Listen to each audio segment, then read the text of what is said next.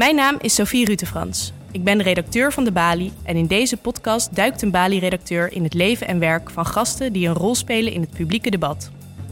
Vandaag praat onderwijsredacteur Luc Ex met Marielse Eerkens over haar rol als journalist in het publieke debat. Eerkens schrijft onder andere voor de correspondent over onze omgang met kinderen. In 2012 verscheen haar boek Wat doen we met de baby? Waarin ze tot de ontdekking komt dat de Nederlandse crèches niet in staat zijn om baby's de zorg te bieden die ze nodig hebben. En tot haar schrik merkte ze dat het grote publiek dat al helemaal niet weet. Toen Eerkens hierachter kwam, besloot ze zich vast te bijten in het onderwerp en de discussie te beïnvloeden. Is de kinderopvang sinds 2012 verbeterd? En kan redacteur Luc Ex zijn eerste kind over een maand met een gerust hart achterlaten op een crash? Luc Ex in gesprek met Marielse Eerkens. Uh, welkom Marielse Eerkens. Dank je, je bent sociaal psycholoog en schrijft voor onder andere De Correspondent. En in 2012 schreef je het boek Wat doen we met de baby? Ja. Over hechtingen, hersenen en kinderopvang. Breng je eigenlijk je kinderen zelf naar de crash? Heb je zelf een kind op de crash? Uh, nou, mijn kinderen zijn inmiddels heel groot. Mijn oudste zoon is 23 en ik heb er een van 20 en een van 15. Dus dat is heel lang geleden. Maar ik heb ze wel alle drie naar de crash gebracht. Dat durfde je wel aan? Toen wist ik dat allemaal nog niet. Dat was nog voor je boek? Dat was voor mijn boek, ja. Aha, want ik heb uh, uh, je boek gelezen. Ja. En um, in je boek stel je eigenlijk dat de Nederlandse crashes niet in staat zijn om baby's uh, de zorg te bieden die ze nodig hebben. En, en, dat terwijl die periode de belangrijkste periode is van de opvoeding. Nu heb ik recent een, een kind gekregen. Die is Ja. nu twee maanden oud. En over een maand ga ik die naar de crash brengen. Ja, na het lezen van jouw boekje heb ik wel een beetje het idee dat ik eigenlijk dat niet moet doen. Kan ik mijn kindje nog wel naar de crash brengen? T- mijn boek is uitgekomen in 2010. Toen was de situatie minder goed dan nu, denk ik. Uh, weet ik. Um, uh, er is behoorlijk wat veranderd. Um, in, in 2008 of 2009 is er een wetenschappelijk onderzoek gedaan naar de kwaliteit van de crèches. Toen bleek dat de helft van de crèches, dat de pedagogische kwaliteit in de helft van de crèches onvoldoende was. In de andere helft was het matig en in slechts 5% van de gevallen goed. Inmiddels is het ongeveer in driekwart van de gevallen uh, redelijk, redelijk en uh, in een klein deel goed. Um, en um, waar ik me zorgen over maakt, maak, is dat het heel dat uh, baby's die hebben heel veel één op één aandacht nodig en in de kinderopvang en het is ook heel belangrijk dat ze zich kunnen hechten aan één of twee vaste personen. En in de babyopvang was het lange tijd zo dat het vrij moeilijk was om dat te doen. Want uit onderzoek blijkt dat. Uh, het, in, in het verleden was het zo dat één leidster voor vier jonge kinderen mocht zorgen. En uit onderzoek blijkt dat ze dan eigenlijk dan net niet genoeg tijd hebben om die baby's uh, uh, meer aandacht te geven dan alleen de noodzakelijke zorg, zoals hè, het, het, geven van een fles en het verschonen van een luier. Ze konden ze in leven houden, maar daarna was het niet zoveel. Ja, dat is iets, misschien iets te dramatisch gesteld, maar het is, het is, het, nou, er is weinig tijd om echt ook een beetje met die baby's rond te tutten en ze de aandacht te geven, de emotionele aandacht te geven die ze nodig hebben, met ze te kletsen, liedjes voor ze te zingen, dat soort dingen. Wat allemaal heel uh, uh, misschien onnuttig lijkt, maar heel wezenlijk is voor de ontwikkeling van het brein van jonge kinderen. En wat zijn de gevolgen hiervan? Het, is heel moeilijk om, om, uh, uh, om precies te zeggen wat daar de gevolgen van zijn. Maar we weten dat uh, in de eerste levensjaar, in, eigenlijk in het eerste levensjaar, ergens tussen de drie en de negen maanden, wordt het stresssysteem van een jonge baby ingeregeld. Want je, baby's worden geboren met een heel labi labiel stresssysteem. En dat stresssysteem gaat zich dus eigenlijk afstemmen op de omgeving om zich heen. Dus als een kind merkt dat als hij een, een kind kan op jonge leeftijd nog heel snel in de stress schieten. Dus als je hem uit het bad haalt en je gaat meten hoeveel stress hij heeft... door te kijken naar de hoeveelheid cortisol in zijn speeksel... dan zie je dat dat enorm hoog is. Uh, maar als je hem dan weer in een handdoek wikkelt en hem troost... dan zakt dat weer naar beneden. Dus Want het cortisol, dat is de, het dat stofje stof, dat stress Ja, dat is een stofje aanwijst. wat je vrijmaakt als je, als je stress hebt. Uh, als wij zelf uit onder de douche vandaan komen, dan, dan pieken wij niet meer zo heel erg. Maar een baby doet dat dus nog wel. En dat is allemaal helemaal niet zo erg. En als dat, die stress in goede banen wordt geleid en dat kind merkt keer op keer dat uh, als er iets is, als hij zich ongelukkig voelt, dat hij getroost wordt en dat die, dat die stress op tijd in goede banen wordt geleid, dan uh, ervaart hij eigenlijk dat de wereld uh, niet zo stressvol is en dat dat allemaal steeds goed komt. En dan uh, regelt dat, als dan stelt dat stresssysteem zich eigenlijk af op een wereld met niet zo heel veel stress. Een nuttige vorm van stress. Ja, en precies. En sommige mensen denken, ja, maar je moet je toch juist afstellen op een wereld waar heel veel stress is, want we leven in een hele stressvolle samenleving. Maar uh, als, als dat zo zou zijn, dan zou je dus bij het minste geringste in de stress schieten en dus ook veel gevoeliger zijn voor nou ja, angst, uh, angsten en depressies en allerlei andere stressgerelateerde ziektes. Dus je wil dat een kind zich, nou ja, dat hij, dat hij zich veilig voelt. En als hij zich in die periode heel veilig voelt, dan uh, nou ja, stelt dat stresssysteem zich op een goede manier af. Uh, nou, is het niet onmiddellijk. En nou weten wij uit onderzoek dat baby's in de, in de crash meer stress hebben dan thuis, doorgaans. Ook als ze de tijd hebben. ook, ook als, er, als ze te maken hebben met een vaste leidster. Uh, maar het is natuurlijk nog niet gezegd dat die stress die ze dus op de crash hebben ervaren, dat dat automatisch dus toe leidt dat uh, ze later een slecht afgesteld stresssysteem hebben. Uh, als, als die kinderen thuis de tijd hebben om te ontstressen, dus als ze niet al te lange dagen doorbrengen in de crash en als ze een warme en een veilige band met hun ouders weten op te bouwen, dan lijkt het erop dat dat, dat allemaal wel nou ja, in goede banen te leiden is. En dat is die negatieve effecten die dat kan hebben, dat die niet zo dramatisch uitpakken. Dus een kind gaat naar de crash, daar wordt zijn stressniveau eigenlijk heel hoog. Ja. Maar als een kind daarna weer thuis komt bij de ouders, dan herstelt dat zich weer. Dan hoeft het, hoeft het geen gevolgen te hebben voor de opvoeding van het kind. Of... Ja, in principe is dat zo. En, uh, maar waar ik me dan wel zorgen over maak, is nou ja, kinderen maken best, baby's maken best lange dagen, uh, brengen lange dagen door op de crash. En ik en ouders, ik, ik herinner het mezelf nog toen mijn kinderen klein waren. ik, vind het een, ik vond het ontzettend stressvol als je uit je werk kwam. En ik had nou toen twee kleine kinderen, eentje van drie en een baby. En ik was helemaal niet die rustige moeder. Dus ik vraag me af in hoeverre uh, ik die, mijn kinderen die rust heb kunnen bieden op dat moment. Uh, en in hoeverre ouders dat überhaupt kunnen. Het, het, vergt veel van je als ouder. Je hebt ook nog slecht geslapen en je hebt ook nog de, de stress op je werk. Dus ik vind dat er een enorm. Uh, nou ja, er, er, er, staat veel druk op ouders. Ja. dus we moeten goed nadenken over wat stress in baby's in hun leven veroorzaakt. Ja, ik denk dat we daar meer over zouden moeten nadenken. En, en natuurlijk, de, de crashes proberen dat op een goede manier te organiseren. Uh, sinds mijn boek, ik heb flink zitten lobbyen ook voor kwalitatief betere babyopvang. En inmiddels is het dus ook zo dat één leidster voor maximaal drie baby's mag zorgen, waardoor, de, um, nou waardoor er meer aandacht is voor kinderen. Dus er is wel degelijk wat verbeterd en er is echt meer aandacht gekomen voor de pedagogische kwaliteit. Maar dan nog denk ik dat het heel moeilijk is nou ja, om dat toch op een goede manier te organiseren. Ja, in deze podcast praten we met gasten over hun invloed op het publieke debat. Ja. Uh, in jouw boek schets je best wel duidelijke motivatie. Jij kwam er eigenlijk achter dat uh, de crashopvang in Nederland onvoldoende scoort. Jij dacht, ik heb mijn kinderen op de crash. En tegelijkertijd zag je ook, in Nederland hebben we het hier helemaal niet over. Ja, dat was de motivatie voor, ja, voor jou om te gaan lobbyen? Om...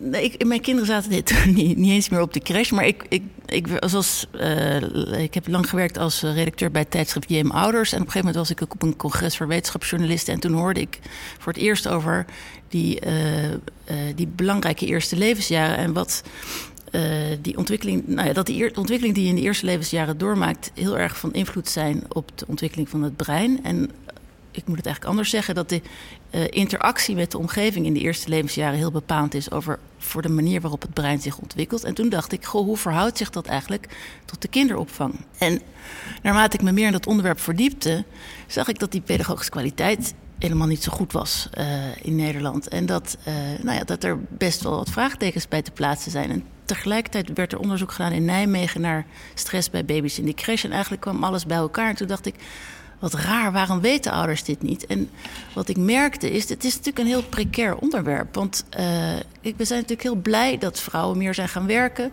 Uh, ik, het is gewoon een gegeven dat mannen en vrouwen werken. Ik vind dat ook een goed gegeven. Maar uh, we zijn zo, ik denk dat we in Nederland vrij laat op gang zijn gekomen als het gaat om de vrouwen, die, vrouwen op de arbeidsmarkt.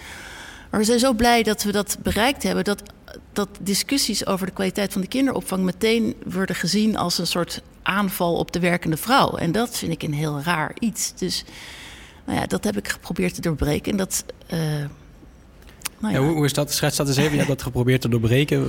Wat heb je als eerst gedaan? Het boek geschreven? Ik heb dat boek geschreven. En toen? Ehm, en toen heb ik een aantal opiniestukken geschreven eh, in de Volkskrant en de NRC. En ehm, En hoe waren de reacties? ehm, ja, wisselend. Sommige mensen. Ik kreeg een keer. Ik had een opiniestuk in de Volkskrant geschreven. En toen kreeg ik reacties van mensen. Ja, ik, ik ben het helemaal met u eens. Vrouwen horen ook helemaal niet te werken. ik ben blij dat u het zegt. Dus dat wilde ik natuurlijk helemaal niet. Eh, ik, ik ben- zelf een werkende moeder met drie kinderen. Ehm, maar ik merkte wel dat steeds. eh, nou ja, ik, en de, de, er waren ook veel boze reacties vanuit de kinderopvang. Want die vonden het niet leuk dat ik zei dat de kwaliteit niet goed genoeg was. Eh, want dat, ik weet niet, dat, dat is natuurlijk ook nog een punt. Ik weet niet of we daar nog over. Maar over de, de, de, sinds 2005 hebben we de kinderopvang aan de markt overgelaten. En dus de kin- kinderopvang is een hele commerciële business. En ehm, dat gaat zo ver dat eh, durfinvesteerders nu weer eh, eh, veel geld steken in, in Nederlandse crèches om daar flinke winsten uit te halen. Want nou ja, ouders moeten nou eenmaal gebruik maken van de kinderopvang als ze willen werken. Dus dat is een soort vrij zekere investering. En de overheid subsidieert die crèches. Dus het is aantrekkelijk om daar geld in te steken. Maar het, wat ik heel erg vind, is dat die durfinvesteerders... die willen natuurlijk ook wel graag eh, geld verdienen. En dus die willen eh, winst maken. Dus, en dat moet dan over het hoofd van de kinderen. En we weten allemaal dat de, eh, je hoogste kostenpost... Dat, eh, dat is je personeel. Dus als je winst wil maken... dan moet je dus een zo'n krap mogelijke bezetting hebben. En dan is het natuurlijk belangrijk... of is het fijn als je hele jonge crashmedewerkers hebt. Want die zijn het goedkoopst. Terwijl juist die wat ervaren oudere mensen misschien... Nou, misschien meestal... eh, ja, de meeste kwaliteit leveren. Dat is niet altijd gezegd. Dit is een beetje je een schetst nu eigenlijk een, he- een, een heel beeld hè, van kerstjes die eh, op het belangrijkste moment van jonge kinderen niet kunnen leveren wat ze zouden moeten doen. Ja, Je, je begon toen een, een boek te schrijven, je hebt opiniestukken ingestuurd. Sorry, je kreeg ja. een paar reacties van mensen die zeiden wat fijn. Laat vrouwen inderdaad thuis blijven en voor het kinderen zorgen. Ja. Toen dacht je, dat is niet wat ik wilde dat is niet bereiken. wat ik wil. Nee. Eh, je, je jaagde de, de crashers tegen je in het harnas. Want die zeiden, hallo, wij doen hartstikke, ons, hartstikke hard ons best. Ja. En jij zegt dat we het hartstikke slecht doen. Ja. Ja. Heb je wel eens met je handen in je haar gezeten en gedacht van... ja, wat, wat doe ik eigenlijk in dit debat? Niemand wil naar mij luisteren. Ehm, ja, het is, het is soms vervelend. Ik, ik was op een gegeven moment ook eh, ik, in een kleine een, een, was een itempje op RTL 4 of RTL Editie NL of zo, ik weet niet meer, zoiets. Eh, en daar werd ook, nou, daar werd echt heel selectief gesneden in mijn quote. En eh, vervolgens was de presentatrice zei: Ik weet niet wat die mevrouw eh, wil hoor, maar ouders moeten gewoon werken hoor. Dus er werd, nou, dat is best vervelend als je dat, dat vond ik niet leuk. Aan de andere kant, ehm, ik ben. ehm, eh, mijn boek kwam uit in maart. In, in, in september van het jaar kwam het boek uit van Ewout Poerink. Die het boek had geschreven, De Peuterindustrie. Hij had eh, meegemaakt, zijn zoon zat op het Hofnarretje. Dat is die crash waar toen dat seksueel misbruik... eh, of die, die, ja, die, die, die, nou, dat schandaal met Robert M. Gelukkig bleek zijn zoon nou ja, ongedeerd. Maar hij was er natuurlijk verschrikkelijk van geschrokken. En hij zich, is zich ook toe gaan verdiepen. En vooral eigenlijk in de nou ja, in, in, in die hele commerciële kant van de kinderopvang. En, Dus je eh, bent een beetje gelijkgestemde gaan zoeken. ja, en toen hebben, zijn we samen, eh, heb, ik, heb ik hem benaderd en gezegd: God, wij moeten samen optrekken. En dat was een hele goede zet. En toen eh, zijn we samen. Uh, Ewout kende het, het Haagse circuit weer wat beter dan ik. Dus toen zijn we samen gaan lobbyen in Den Haag. En daar hebben we gewoon veel Hoe doe je gesproken. dat? Lobby in Den Haag? Eh, Tweede Kamerleden benaderen, Gewoon opbellen. opbellen. En, eh, Wie heb je eh, als eerst gebeld? Ja, dat was destijds, hebben we gesproken met eh, Pieter Heerma van het CDA, Keklik Yücel van eh PvdA. Eh we hebben gesproken met GroenLinks. Ehm, eigenlijk konden we eigenlijk over met... ehm, En wat zeiden die? Wat zei Heerma? Heerma was eigenlijk als eerste heel erg geïnteresseerd. En dat was echt leuk. Die, die had zelf ook net een, ehm, eh, een jong kind. Dus die was heel benieuwd. En die heeft dat serieus opgepakt. En die heeft dat ook aan de, aan de orde gesteld. Ja, in overleg van de Vaste Kamercommissie van Sociale Zaken. En ehm, nou ja, en ik, ik ben toen vervolgens. eh, Was dat gemakkelijk eigenlijk, die Kamerleden meekrijgen? Ehm, nou, niet. Heerma stond er vrij snel. Die, die, die, die kregen we snel mee. Uh, Keklik Yücel ook. Ehm, Steven van de Weijenberg van D66 was weer ja, die had, die had ook net kleine kinderen. En die, die, ja, ik vond zijn reactie een beetje zoals heel veel jonge ouders. Ehm, je hebt je kind op de crash en je wilt eigenlijk niet horen. En die, ja, in mijn crash is het eigenlijk wel allemaal heel goed. Ja, want dat schets je in je boek ook. Hè? Dat is misschien wel een hele uh, moeilijke drempel van jouw missie. Dat veel ouders zeggen, ja, maar iedereen brengt zijn kind toch naar de crash. Waarom zou het zo slecht zijn? Dat is best een flinke publieke opinie om tegenin te werken. Ja. Hoe heb je het voor elkaar gekregen om daar tegenin te gaan? Is, is, en is het gelukt? um, nou, ik, in die zin is het gelukt. Ik, ik vind wel dat Ewout en ik eh, dat samen met de stukken die ik op de correspondent heb geschreven... en met de opiniestukken in de krant en met het praten met Tweede Kamerleden... dat het toch wel gelukt is om... Uh, en en um, ik, ik, zeg niet dat wij het alleen hebben gedaan... maar in ieder geval dat wij er wel een bijdrage aan hebben geleverd... om, om toch weer wat serieuzer te gaan nadenken... over die pedagogische kwaliteit van de kinderopvang... Uh, dus ja, ik vind wel dat dat gelukt is, ja. ja. Want er is nu echt meer aandacht voor. Heb je veel vertrouwen gekregen in het publieke debat sinds je dit hebt opgepakt? Um, ja, ik, ik vind wel dat je, dat je ziet dat er echt wel wat mogelijk is. Uh, maar ik vind ook, ik bedoel, dit boek is verschenen in 2012, we zijn nu in 2019.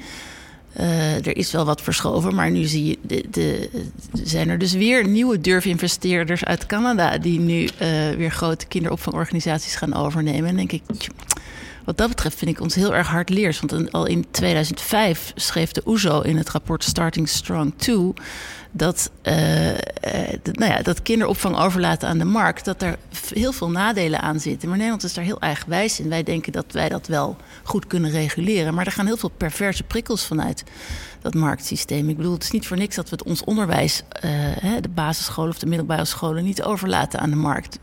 Je had wel wat meer verwacht, wil je zeggen, sinds jouw boek. En ja, als je ik had nu wel bekijkt hoe die, het ervoor staat. Ja, ik had wel verwacht dat die marktwerking, dat, die, dat daar wat meer, uh, ja, meer kritiek op was gekomen. Ik vind het raar hoe we dat nog steeds allemaal accepteren als heel normaal. En journalisten noemen andere journalisten die gaan lobbyen voor een bepaald onderwerp wel als activistisch. Ja. En je wordt wel eens met de nek aangekeken. Ja. Heb jij dat ook wel zo gevoeld?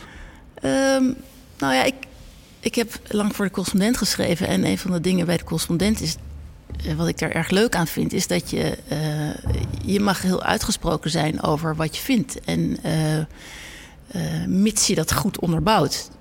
Het idee is dat je beter kan zeggen waar je voor staat. Want, en dat, dat mensen dan kunnen zeggen: Oké, ik ben het wel of niet met je eens. Maar dan, weet ik, hè, dan weten ze in ieder geval welk standpunt ik inneem en op grond waarvan ik die stelling heb. Um, ik, en ik, ik ben het daarmee eens. Ik denk dat een, een echte objectieve journalist. Ik vraag me af of, dat, of, dat, ja, of die bestaat. Want je, je, je, je neemt maar, altijd maar je jij gaat wel heel actief naar de Tweede Kamer en Ja. lobbyen bij partijen. Ja, dat Dat klopt. is alweer een stapje verder dan de traditionele journalisten die alleen wat opschrijven en constateren en het dan aan de Kamer laten om daarover te debatteren. Ja, Eh, ik vind het gewoon een heel erg belangrijk onderwerp. En ehm, eh, ik, ik vertel eigenlijk die, die Tweede Kamerleden hetzelfde wat ik het grote publiek vertel in mijn artikelen. Dus eh, het is aan hun om daar iets mee te doen of niet. Hey, je Dus- schetst nu een paar jaar na het publiceren van je boek dat het nog niet heel veel beter is geworden op de crashes. Wie zijn nog jouw grootste opponenten in dit debat?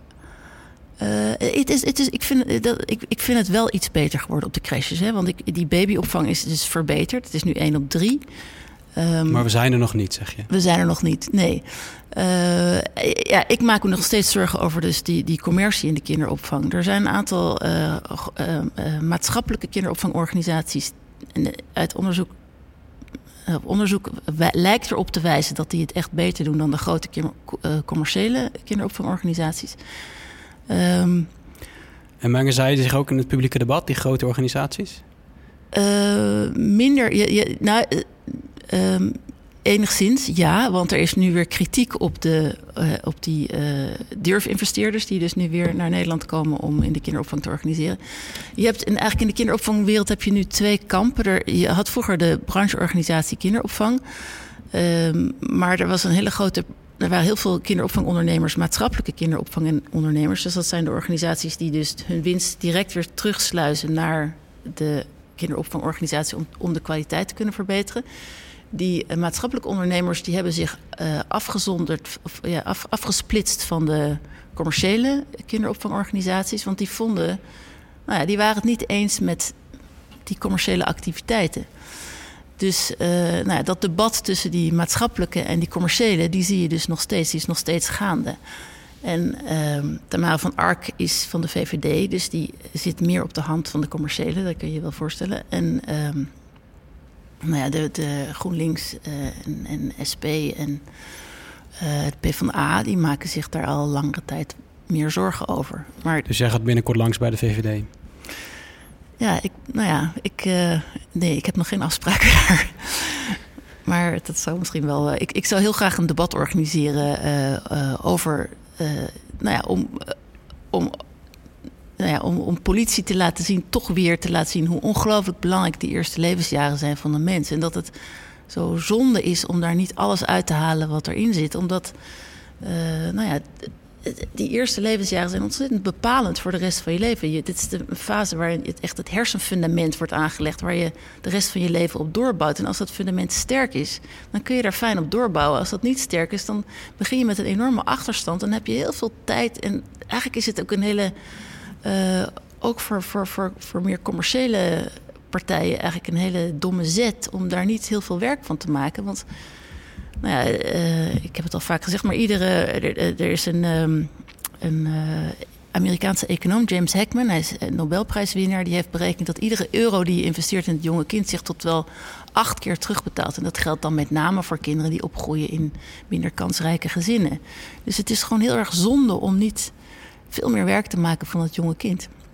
En dus ook dat, dat ik, ik denk dat dat is eigenlijk iets wat wat alle partijen aangaat. Of je nou, ook liberalen, die, die, de VVD is een buitengewoon liberale partij, maar die liberalen zetten zich natuurlijk ook in voor de, uh, voor de vergroting van de kansen. Dat is toch ook een soort grondbeginsel van, van het liberalisme, dat je probeert de kansen te vergroten van mensen. En, en dus in die zin vind ik dat ook de VVD wat dat betreft nog uh, meer zou kunnen doen. Oké, okay, nou we wachten op jouw afspraak met de partijlid van de VVD om hem uh, te overtuigen. Bedankt voor je komst naar de Bali. Oké, okay, graag gedaan.